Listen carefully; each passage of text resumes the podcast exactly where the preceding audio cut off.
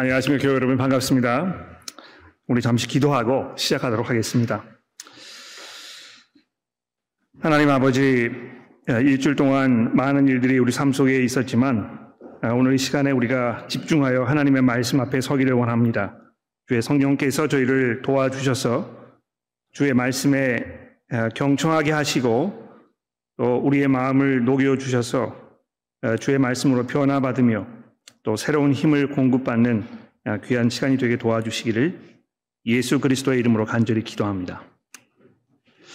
자, 오늘 아침에는 이 말의 문제에 대해서 어, 하나님께서 자문을 통해서 또 복음의 말씀을 통해서 가르쳐 주신 것들을 어, 잠시 살펴보도록 하겠습니다. 이 문제가 얼마나 중요한 문제인가는 우리가 이미 경험을 통해서 어느 정도 설득이 되어 있다고 생각이 됩니다. 아, 누구나 예외 없이 적절하지 않은 아, 그런 그 시점에서 정제되지 않은 이런 말을 내뱉었다가 큰 대가를 치러야 했던 이런 경험들을 다 가지고 계실 것입니다. 왜 내가 그런 말을 했을까 후회해봐야 도무지 주워 담을 수 없는 내 어리석음의 흔적들이 나의 말로 인해서 상처를 입고 아파하시는 주변 사람들의 삶 속에서 계속 드러나고 있는 것입니다. 이런 경험들 때문에 이제 우리가 본능적으로 이 문제가 굉장히 중요한 문제라는 것을 어느 정도 우리가 감지하고 있습니다만 이 하나님의 말씀은 이 문제에 대해서 우리가 경험적으로 알고 있는 것보다 상상하기 어려울 정도로 더 많은 아주 심각하고 중대한 문제로 이 문제를 우리에게 말씀해 주시고 있습니다. 아, 물론 우리가 이제 자문의 말씀을 보겠습니다만 자문의 말씀 보기 이전에 여러분 이 야고보서의 말씀을 주목해 보십시오. 누구든지 스스로 경건하다 생각하며 자기 혀를 재갈 물리지 아니하고 마음을 속이면 이 사람의 경건은 헛것이니라. 시편 기자도 자기 이 혀에 재갈을 물리는 일이 얼마나 힘들었는지 스스로의 힘과 능력으로 되지 않아서 시편 이 141편에서 이렇게 하나님 앞에 기도하고 있지 않습니까? 여호와여 내 입에 파수꾼을 세우시고 내 입술의 문을 지켜 주소서. 제가 이걸 할 수 없으니까 하나님께서 좀 책임져 달라고 저를 도와달라고 간구하고 있는 것입니다. 그리고 무엇보다도 예수께서 우리 입에 나오, 입에서 나오는 이 모든 말들이 거의 대부분 근본적인 아주 원초적으로 근본적인 문제를 안고 있다는 점을 이 마태복음 12장에서 다음과 같이 지적하셨습니다. 독사의 자식들아. 이거 뭐 어떤 특정한 사람들에게 하시는 말씀이 아니고요. 예수의 말씀을 아, 거부하거나 또 거역하는 모든 사람들 향해 사시는 말씀입니다. 이 독사의 자식들아. 너희는 악하니 어떻게 선한 말을 할 수 있겠느냐? 이는 마음에 가득한 것을 입으로 말함이니라. 선한 사람은 그 쌓은 선에서 선한 것을 내고 악한 사람은 그 쌓은 악에서 악한 것을 내느니라. 내가 너희에게 이르노니 사람이 무슨 무익한 말을 하든지 심판 날에 이에 대하여 신문을 받으리니 내 말로 의롭다 함을 받고 내 말로 정죄함을 받으리라. 특별히 주목할 두 가지가 있습니다. 마음에 가득한 것을 입으로 말함이라고 하신 이 부분과 사람이 무슨 무익한 말을 하든지 심판날에 이에 대해서 하나님께서 신문하실 것이라고 하신 이 두 가지 부분을 여러분 주목해 보십시오.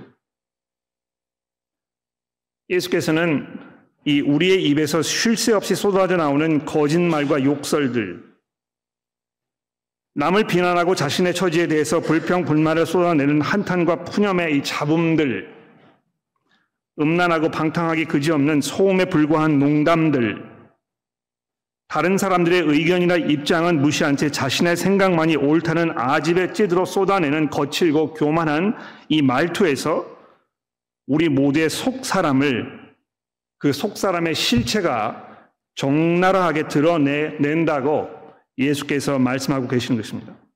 그리고 무엇보다도 마지막 심판날에 우리가 입 밖으로 내었던 모든 말들에 대한 책임을 지게 될 것이라고 예수께서 아주 엄중하게 경고하고 계십니다. 아, 이런 것들 살펴보게 되면 실제로 정말 이 성경은 말의 문제를 매우 중대하고 심각한 일로 여기는 것이 분명합니다. 물론 이 면에 있어서 자문의 말씀이 매우 중요한 역할을 맡고 있습니다만 이 자문이 이제 성경의 일부분일 뿐만이 아니고 이 하나님의 지혜의 결정체이신 예수께서 우리 가운데 오셔서 이 모든 것들을 보다 분명하고 확실하게 설명해 주시기 이전의 말씀이라는 것을 우리가 잠시 기억해 볼 필요가 있겠습니다. 그래서 오늘 아침에 자문의 자문이 이 문제를 어떻게 말씀하고 있는지를 먼저 살펴보겠습니다만 거기서 끝나지 아니하고 이 복음을 통해서 거듭난 삶을 살고 있는 우리 그리스도인들이 그리스도의 제자로서 어떻게 이 문제를 돌아보아야 할지를 살펴보는 것으로 오늘 결론을 내려보려고 계획하고 있습니다. 자, 근데 어, 잠언이 우선적으로 이 말의 문제를 언급하면서 이 사람들의 말을 생각하기에 앞서서 이 하나님과 하나님의 말씀 사이에 있는 그 어떤 연관성에 대해서 우리에게 먼저 어, 말씀해 주고 있습니다. 여러분 생각해 보십시오.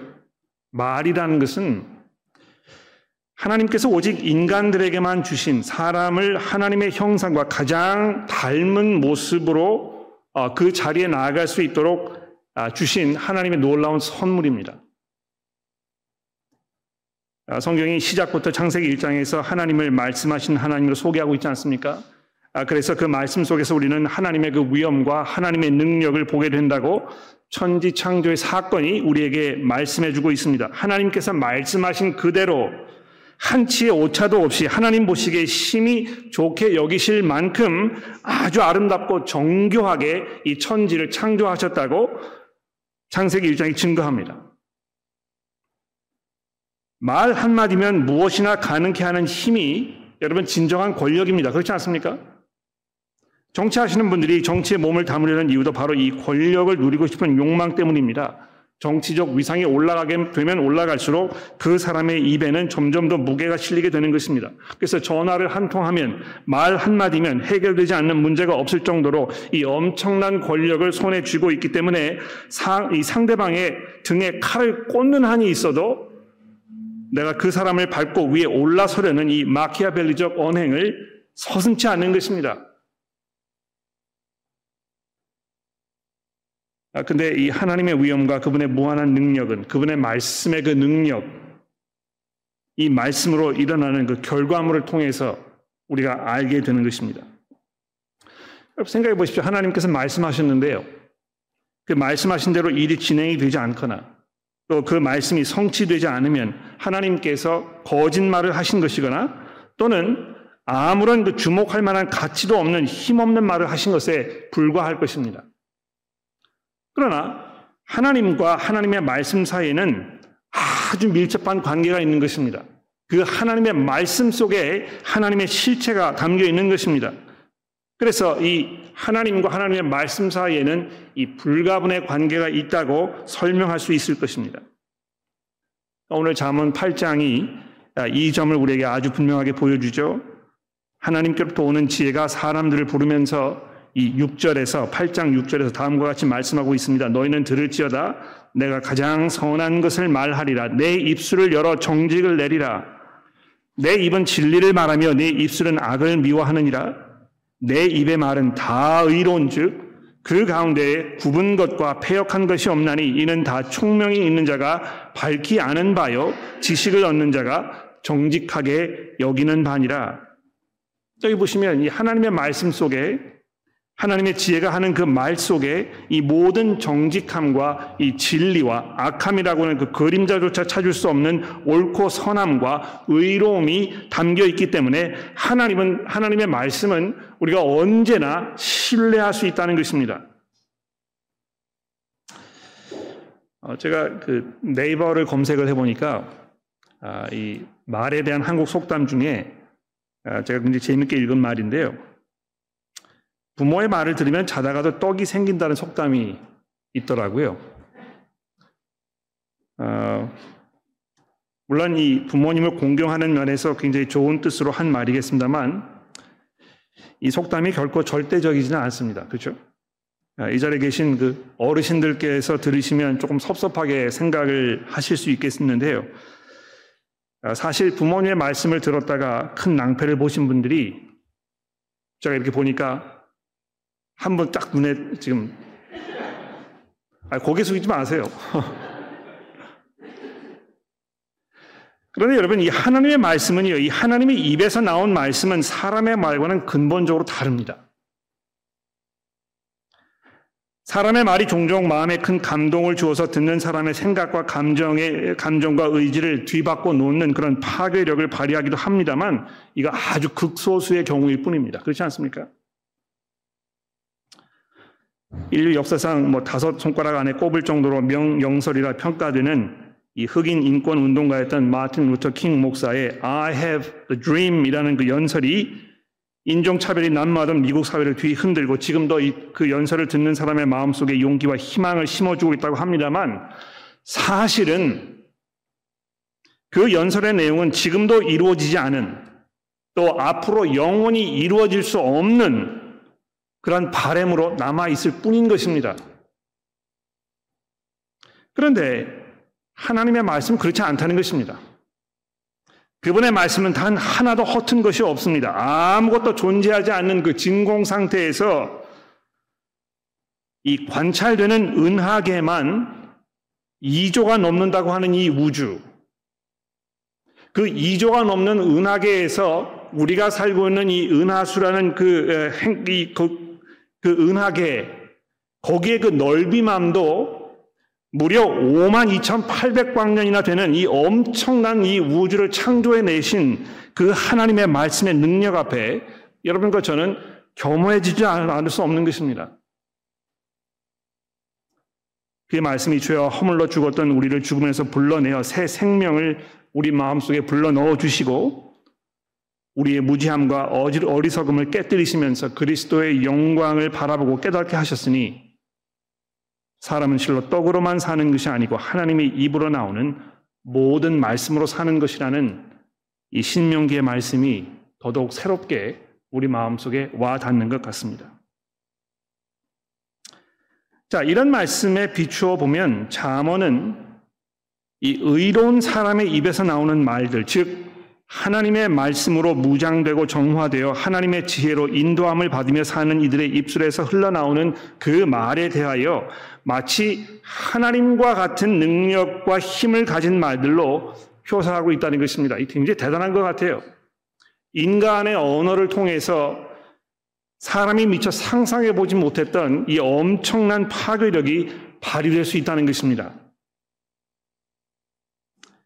이 10장의 말씀을 보십시오. 의인의 입은 지혜를 내어도 폐역한 혀는 배음을 당할 것이니라. 의인의 입술은 기쁘게 할 것을 알거늘 악인의 입은 폐역을 말하느니라. 악인의 말은 사람을 엿보아 피를 흘리자 하는 것이거니와 정직한 자의 입은 사람을 구원하는 것이니라.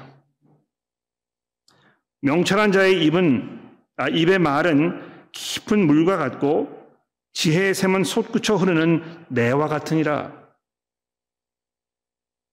이 마치 선하고 진실되고 지혜로우며 능력 있으신 정의로우신 하나님의 입에서 나오는 모든 말씀이 언제나 항상 선하고 진실되며 지혜롭고 능력 있고 정의로움과 같이 이 하나님의 말씀 안에 살고 있는 이들의 입에서 나오는 말들도 말하는 사람 자신과 그 말을 듣는 주변 사람들에게 생명과 기쁨과 지혜와 구원을 가져다 준다고 말씀하고 있는 것입니다. 이 보잘 것 없는 인간의 그 언어가 이토록 하나님의 손에 의해서 놀라운 결과를, 놀라운 열매들을 가져올 수 있다는 이 잠언의 말씀이 여러분과 저의 마음을 이렇게 흥분되게 하지 않습니까? 이게 얼마나 벅차오르는 일입니까? 나의 이 말을 통해서 하나님의 뜻과 하나님의 그 계획이, 하나님의 그 지혜가 사람들에게 드러날 수 있다는, 전달될 수 있다는 이 놀라운 약속이야말로 엄청난 선물이 아닐 수 없는 것입니다. 듣는 사람의 마음을 기쁘게 하고 죽어가는 영혼을 되살리며 어리석고 무지한 사람들의 마음을 밝히는 이 말은 그저 오랜 세월 풍부한 학식과 경험을 축적한 이들의 전유물이 아니라는 것입니다. 오히려 하나님을 두려워하고 사랑하며 전심으로 공경하고 섬기라는 마음을 가진 이들에게 그래서 자신의 삶을 하나님처럼 인자와 신실함으로 채워가기 위하여 기도하고 노력하는 모든 이들에게 그렇게 말할 수 있는 힘과 능력을 주시겠다고 하나님께서 자문을 통하여 여러분과 저에게 약속해 주고 계시는 것입니다. 그럼 이런 면에서 이 잠언 16장 6절의 말씀은 잠언 전체에서 매우 중요한 말씀이라고 생각합니다. 인자와 진리로 제가 이제 진리란 이 말이 신실함이라고 여러 번 말씀을 드렸는데 인자와 신실함으로 인하여 죄악에서 속하게 되고 여호와를 경외함으로 말미암아 악에서 떠나게 되느니라. 이 적절한 말을 적절한 때에 적절한 방법으로 하기 원하십니까? 듣는 이들에게 보탬이 되어 사람들이 늘 곁에 있어지면 참 힘이 되고 위로가 되겠다고 이 여겨주는 항상 그런 말을 할 수 있는 사람이 되기 원하십니까? 그러면 하나님을 경외함으로 악에서 떠나고 인자와 신실함으로 삶을 채워가야 할 것입니다. 여러분 예수께서 하신 말씀을 다시 돌아보십시오. 독사의 자식들아 너희가 악하니 어떻게 선한 말을 할 수 있겠느냐? 이는 마음에 가득한 것을 입으로 말함이니라. 선한 사람은 그 쌓은 선에서 선한 것을 내고 악한 사람은 그 악에서 악한 것을 내느니라. 예수님의 이 말씀을 놓고 보았을 때 자문이 이 거짓말에 대해서 수도 없이 언급하고 있는 이유를 제가 마침내 이해하게 되었습니다. 어, 제가 잠언을 여러 번 읽어봤는데요. 읽을 때마다 제가 이거를 좀 세봤습니다. 잠언에서 거짓말과 관련된 이 말씀이 몇 번이나 등장하는지, 그러니까 이 거짓이라는 이 단어가 등장한 그 구절만도 이 31장 되는 잠언 전체에서 무려 27번이나 등장한다는 것입니다. 그러니까 거의 매 장마다 이 거짓과 관련된 말이 등장하는 것입니다. 몇 가지 대표적인 예를 제가 말씀드려 볼게요. 여호와께서 미워하시는 것, 곧 그 마음에 싫어하는 것이 예 일곱 가지가 있으니 곧 교만한 눈과 거짓된 혀와 무지한 자의 피를 흘리는 손과 악한 계교를 꾀하는 마음과 빨리 악으로 달려가는 발과 거짓을 말하는 망령된 증인과 및 형제 사이를 이간하는 자니라. 여기는 이 두 번이나 이 거짓에서 얘기하죠. 거짓말을 하는 것, 또 거짓으로 증언하는 것. 진리를 말하는 자는 의를 나타내어도 거짓 증인은 속이는 말을 하느니라. 거짓 증인은 벌을 면치 못할 것이요 거짓말을 하는 자도 피하지 못할 것이니라. 거짓 증인은 패망하려니와 확실히 들은 사람의 말은 힘이 있느니라. 여러분 이 거짓말 중에서도요 이웃에 대하여 거짓으로 증언하는 것을 자문이 가장 심각한 문제로 여기고 있다는 것입니다. 굉장히 새삼스러운 것 같아요. 제가 예전에 이거를 잘 인지하지 못했는데 이번에 이 자문서를 읽으면서 이 점을 제가 분명하게 알게 되었습니다. 거짓말 중에서 형제 자매를 깎아내리기 위하여 또는 거짓 증언하기 위하여 하는 이것, 이것이 가장 심각한 문제라는 것입니다. 내 안전과 체면, 나의 이익을 위해서 거짓말을 하는 것도 최악입니다만 다른 사람에 대하여 거짓을 말하는 것은 진실된 것을 포기하는 것일 뿐만이 아니고 사람을 사랑하는 것까지 동시에 포기하는 즉 인자와 신실함을 동시에 포기하는 선택이기에 최악 중에서도 최악이라는 것입니다. 아, 제 계산이 맞는다면 이 자문의 거짓말과 관련된 최소 27가지가 넘는 구절 중에서 거의 70% 이상이 이 거짓 증언하는 일을 언급하고 있는 이유가 바로 여기 있다고 생각되는 것입니다.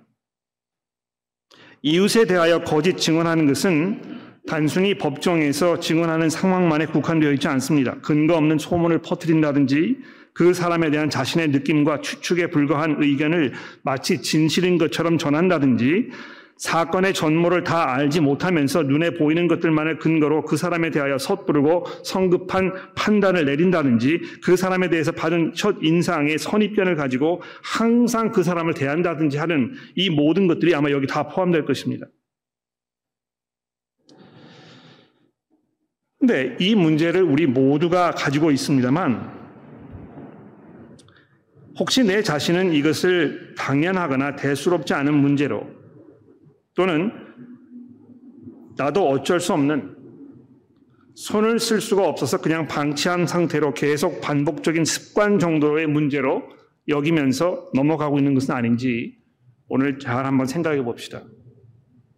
혹시 여러분들 가운데 남에 대하여 이야기를 하기 좋아하시는 분이 계시다면 이게 이제 습관적으로 누구에게 사람과 모였을 때마다 어, 이런 얘기 들어봤어? 이 사람이 이렇게 이렇게 했대. 저 사람이 저런 저런 일이 있었대. 이 사람이 이렇게 이러다가 저렇게 했대. 이 말하는 걸 되게 좋아하시는 분들 계시다면 이 말씀을 잘 주목해 보십시오. 과연 내가 진실을 이야기하고 있는 것인가? 내가 진실을 전하기 위하여 하고 있는 것인가? 정리하기 이전에 추가로 우리의 말이 가지고 있는 이 파괴력과 한계성에 대해서도 잠시 생각해 보려고 합니다. 아, 마치 하나님께서 온 세상을 그 말씀으로 심판하시고 모든 것을 정지시키시고 무너뜨릴 수 있는 그 파괴력을 가지고 계시는 것처럼 오잘것없는 우리의 이 말, 이것이 하나님의 손에 의해서 사용되어 엄청난 그 열매를 가져올 수 있음과 동시에 이것이 얼마만큼 심각한 피해를 가져올 수 있는지에 대해서도 자문의 말씀이 우리에게 상기시켜주고 있습니다. 유순한 대답은 분노를 쉬게 하여도 과격한 말은 노를 격동하느니라. 패역한 자는 다툼을 일으키고 말쟁이는 친한 벗을 이간시키느니라. 미련한 자의 입의 잠언은 술 취한 자가 손에 든 가시나무 같으니라. 굉장히 적나라한 그런 표현이죠. 그렇죠? 술을 취한 사람이 손에 가시나무를 들고 이거를 다 가지고 다니면서 휘두른다고 생각해 보십시오. 얼마만큼 많은 사람이 이 피해를 입게 되겠습니까? 한결같이 우리가 쏟아내는 말들이 얼마나 큰 피해를 우리 자신과 우리 주변 사람들에게 입힐 수 있는지 얼마나 그, 그 말을 듣는 이들의 마음을 힘들게 하고 깊은 상처를 입히며 그 사람의 영혼을 파괴시킬 수 있는지 지금 경고하고 있는 것입니다. 가정에서 아버지나 어머니의 그 지나가는 말로 인해서 상처를 입은 자녀들이 평생 그것을 짐으로 질고 사는 이런 경우가 얼마나 비일비재한지 모릅니다. 친구에게 들은 말, 동료에게 들은 그 말, 지나가는 말로 장난투로 한 이 이야기가 마음속에 빗으로 와서 꽂혀가지고 거기에서 헤어나지 못하시는 분들이 얼마나 많이 있습니까? 나는 그저 내 이 마음속에 있는 것을 후련하게 털어내게 되면 그저 내 그 짐을 다 덜었다고 생각하지만 이것이 다른 사람에게 어떤 영향을 주고 있는지에 대해서 아무런 관심이나 염려가 없는 상태로 살아가신다면 도대체 우리는 어떤 의미에서 남을 사랑하고 희생하는 성도로서의 삶을 살고 있는 것입니까? 그래서 이 말의 중요성에 대해서 강조함과 동시에 자문은 말 수를 줄이는 것의 지혜에 대해서 누누이 말씀하고 있는 것입니다. 말을 아끼는 자는 지식이 있고 성품이 냉철한 자는 명철하니라. 미련한 자라도 잠잠하면 지혜로운 자로 여기, 여겨지고 그 입술을 닫으면 슬기로운 자로 여겨지느니라. 내가 말이 조급한 사람을 보느냐? 그보다 미련한 사람에게 오히려 희망이 있느니라. 아마 이것은 특별히 감정이 격해졌을 때, 감정 조절이 잘 되지 않을 때 더욱 조심해야 할 부분이 아닌가 생각합니다. 특히 선천적으로 매우 밝으시거나 사교성이 뛰어나시거나 아, 종종 제가 이렇게 보니까 침묵을 참지 못하시는 분들이 계시는 것 같아요. 그러니까 어떻게 해서든지 간에 그 빈 공간을 자기의 목소리를 채우지 않으면 견딜 수가 없는 분들이 종종 계시는 것 같아요. 그런데 아무리 좋은 말이라고 해도 우리의 말은 우리 밖에 있는 우리의 힘으로는 조절할 수 없는 어떤 그 외부적인 요소들로 제약을 받게 되어 있습니다. 그래서 이른 아침에 큰 소리로 자기 이웃을 축복하면 도리어 저주같이 여기게 되리라 하는 이 27장 14절의 말씀이 아주 절묘한 것 같아요. 아무리 좋은 이야기라도 때와 장소를 구별하지 못하면 그것이 듣는 사람에게 독약이 될 수 있다는 것입니다. 얼마나 맞는 이야기입니까? 아, 인간이 아, 그만큼 어떤 그 상황과 공간과 시간에 제약을 받게 되어 있다는 것입니다.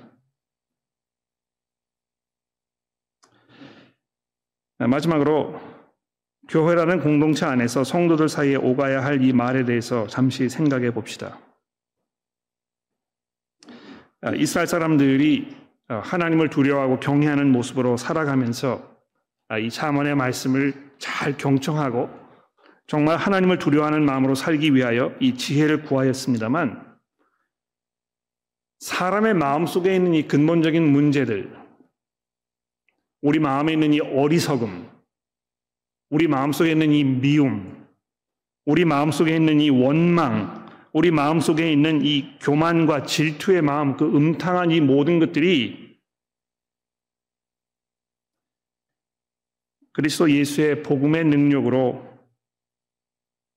용서함을 받고 그분의 보혈로 깨끗이 씻김을 받기 이전에는 도무지 해결되지 않는다는 것입니다.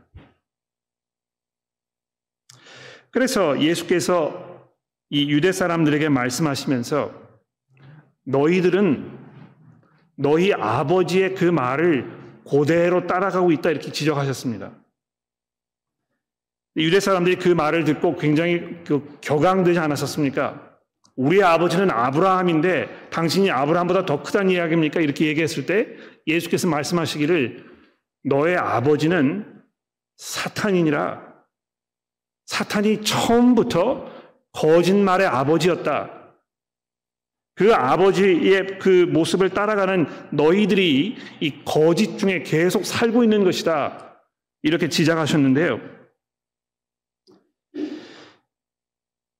우리의 삶 속에 깊이 깊이 자리하고 있는 우리 스스로에 대한 이 세상에 대한 무엇보다도 하나님에 대한 이 거짓 말, 거기에 속아 넘어가서 사리를 분간하지 못하는 인간의 이 마음, 이것이 정리되기 이전에는 우리 말의 문제가 해결되지 않을 것입니다.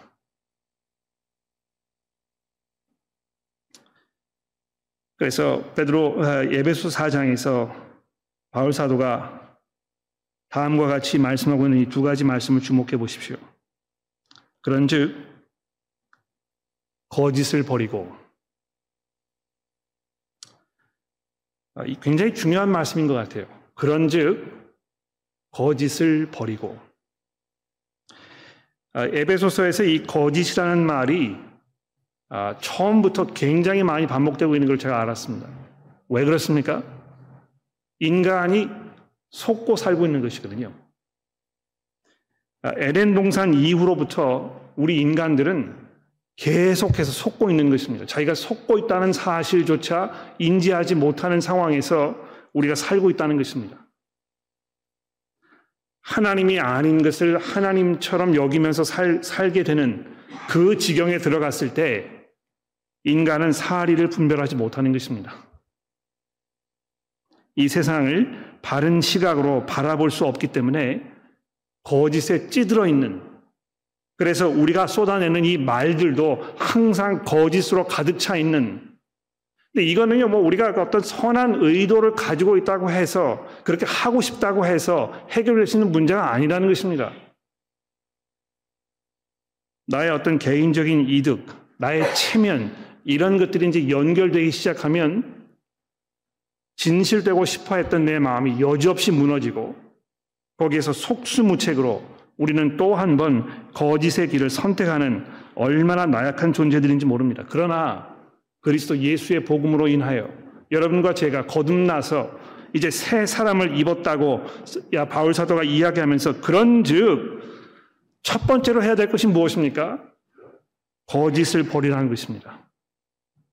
거짓을 버리고 각각 그 이웃과 더불어 참된 것을 말하라 이제 이렇게 개혁 개정 성경이 번역을 해 놓았는데요. 여기 말하는 이 참된 이것은 곧 진리 하나님의 복음을 말하는 것입니다. 이웃과 그 그냥 잘못된 것, 사실이 아닌 것, 이것을 중단하는 것에 끝나는 것이 아니고 하나님의 사랑과 공의의 말씀, 공의로우심을 말씀하고 있는 이 하나님의 복음으로 서로 이야기하라는 것입니다.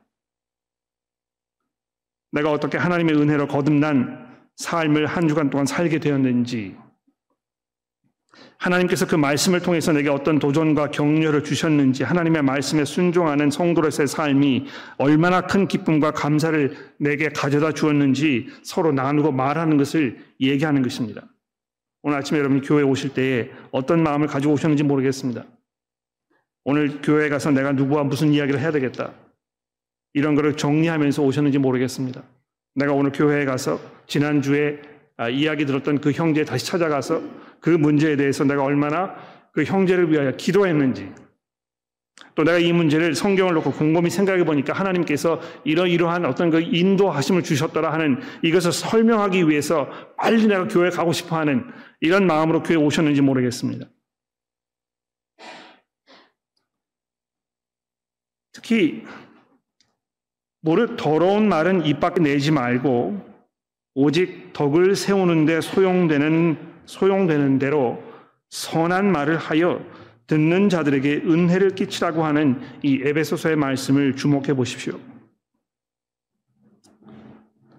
아, 아마 이 말씀은 그 무엇보다도 우리들에게 즉각적이고 확실한 이 회개와 변화를 촉구하고 있습니다. 듣는 이들에게 유익한 즉 그들의 신앙을 세워주고 하나님의 말씀에 대한 더 깊은 이해와 믿음을 가지도록 돕는 나도 역시 하나님의 말씀에 의지하여 순종함으로 경건한 삶을 살아야 되겠다고 마음을 먹도록 독려하는 그런 말을 지난주보다 내가 한마디라도 더 해야 되겠다는 마음의 결정이 필요한 것입니다. 오늘 아침에 봉독되었던 그 골로새서의 말씀을 다시 한번 기억해 보십시오. 그리스도의 말씀이 너희 속에 풍성하게 거하여 모든 지혜로 피차 가르치며 권면하고 시와 찬송과 신령한 노래를 부르며 감사하는 마음으로 하나님을 찬양하고 무엇을 하든지 말에나 일에나 다 주 예수의 이름으로 하자. 마음속에 늘 품고 살고 있는 것이 무엇이든지 그것이 입을 통해서 말로 나타나게 되어 있습니다. 아, 오늘 점심 식사를 나누면서 과연 우리가 무슨 대화를 나눌 것인가 굉장히 기다려집니다. 아마 그것이 우리 마음속에 자리하고 있는 그 마음의 근본적인 것들을 다 드러내 줄 것입니다. 우리가 행동으로는 눈속임을 할 수 있습니다. 얼마든지 뭐 내가 마음에 없어도 아주 정성스럽게 상대방이 눈치채지 못하게 나의 속마음을 드러내지 않고 행동할 수 있습니다. 그런데 이 성경 말씀이 옳다면 우리의 입은 그렇지 않다는 것입니다. 아무리 우리가 노력을 해도 우리가 이거를 절제할 수가 없습니다. 통제가 안 되는 것입니다. 내 속에 있는 그 마음과 생각이 내가 무엇으로 한 주 동안 그 고민하며 내 삶 속에서 하나님을 향한 그 믿음의 그 사랑의 상태가 어느 정도까지 와 있는지 이런 것이 고스란히 그 말을 통해서 다 드러나게 될 것이라는 것입니다. 교회에 와서 성도들과 함께 교제하는데 아무런 신앙의 도움을 받지 못하고 어떻게 하면 골프 타수를 줄일 수 있는지 이것만 계속 배우고 가신다면 교회 오실 필요가 뭐가 있습니까? 그렇지 않습니까? 오히려 아, 골프장에 나가셔서 골프를 한 번 더 치시면 아마 여러분의 성적이 더 많이 올라갈 것입니다. 아, 오해하지 마십시오. 이것은 교회 오셨을 때 절대로 골프에 대해서 이야기를 하지 마시라는 것이 아니고 항상 하는 이야기가 그것만이라면 분명히 여러분의 마음 속에는 무엇인가 옳지 않은, 정상적이지 않은, 성도답지 않은 어떤 삶의 뭐 부분이 분명히 자리하고 있다는 것입니다. 아, 그 상태를 계속 유지하시면서 우리의 어리석음을 계속 쏟아내는 삶을 살지 마시고 하나님 앞에 이 시간 겸손하게 기도하십시오. 하나님 제가 저의 입으로 하나님의 영광을 드러내고 성도 여러분들에게 득이 되는 도움이 되는 그런 사람이 되기를 원합니다. 시편의 기자가 기대했던 것처럼 주께서 제 입에 파수꾼을 세우시고 저의 입을 지켜 주옵소서. 기도하는 우리 모두가 되기를 간절히 기도합니다. 기도하겠습니다. 하나님 아버지, 아, 저희들의 마음을 주께서 정리하여 주시고, 어, 저희들의 입으로 나오는 모든 그 말들이 우리 마음속에 자리한 하나님을 향한 어, 헌신과 또 복음을 향한 열정의 결정체로 드러나도록 저희를 도와주옵소서. 하나님 저희가 너무 많은 소리를 들으며 살고 있고 또 그것을 걸러냄 없이 밖으로 아, 쏟아내는 아, 그런 상황 속에 살고 있습니다. 아, 이럴 때일수록 저희들로 하여금 말수를 줄이게 하시고 더 깊이 생각하며 또 우리 자신을 돌아보는 일에 겸허하게 다가갈 수 있도록 저희를 도와주시고 하나님의 지혜로 저희를 인도하셔서 아, 듣, 아, 말하기보다 듣는 일에 더 앞장서며 또 하나님의 인도하심을 구하기 위하여 주 앞에 믿음의 기도로 나아가는 기도의 말을 쏟아내는 우리 모두가 될 수 있도록 도와주시기를 예수 그리스도의 이름으로 간절히 기도합니다. 아멘.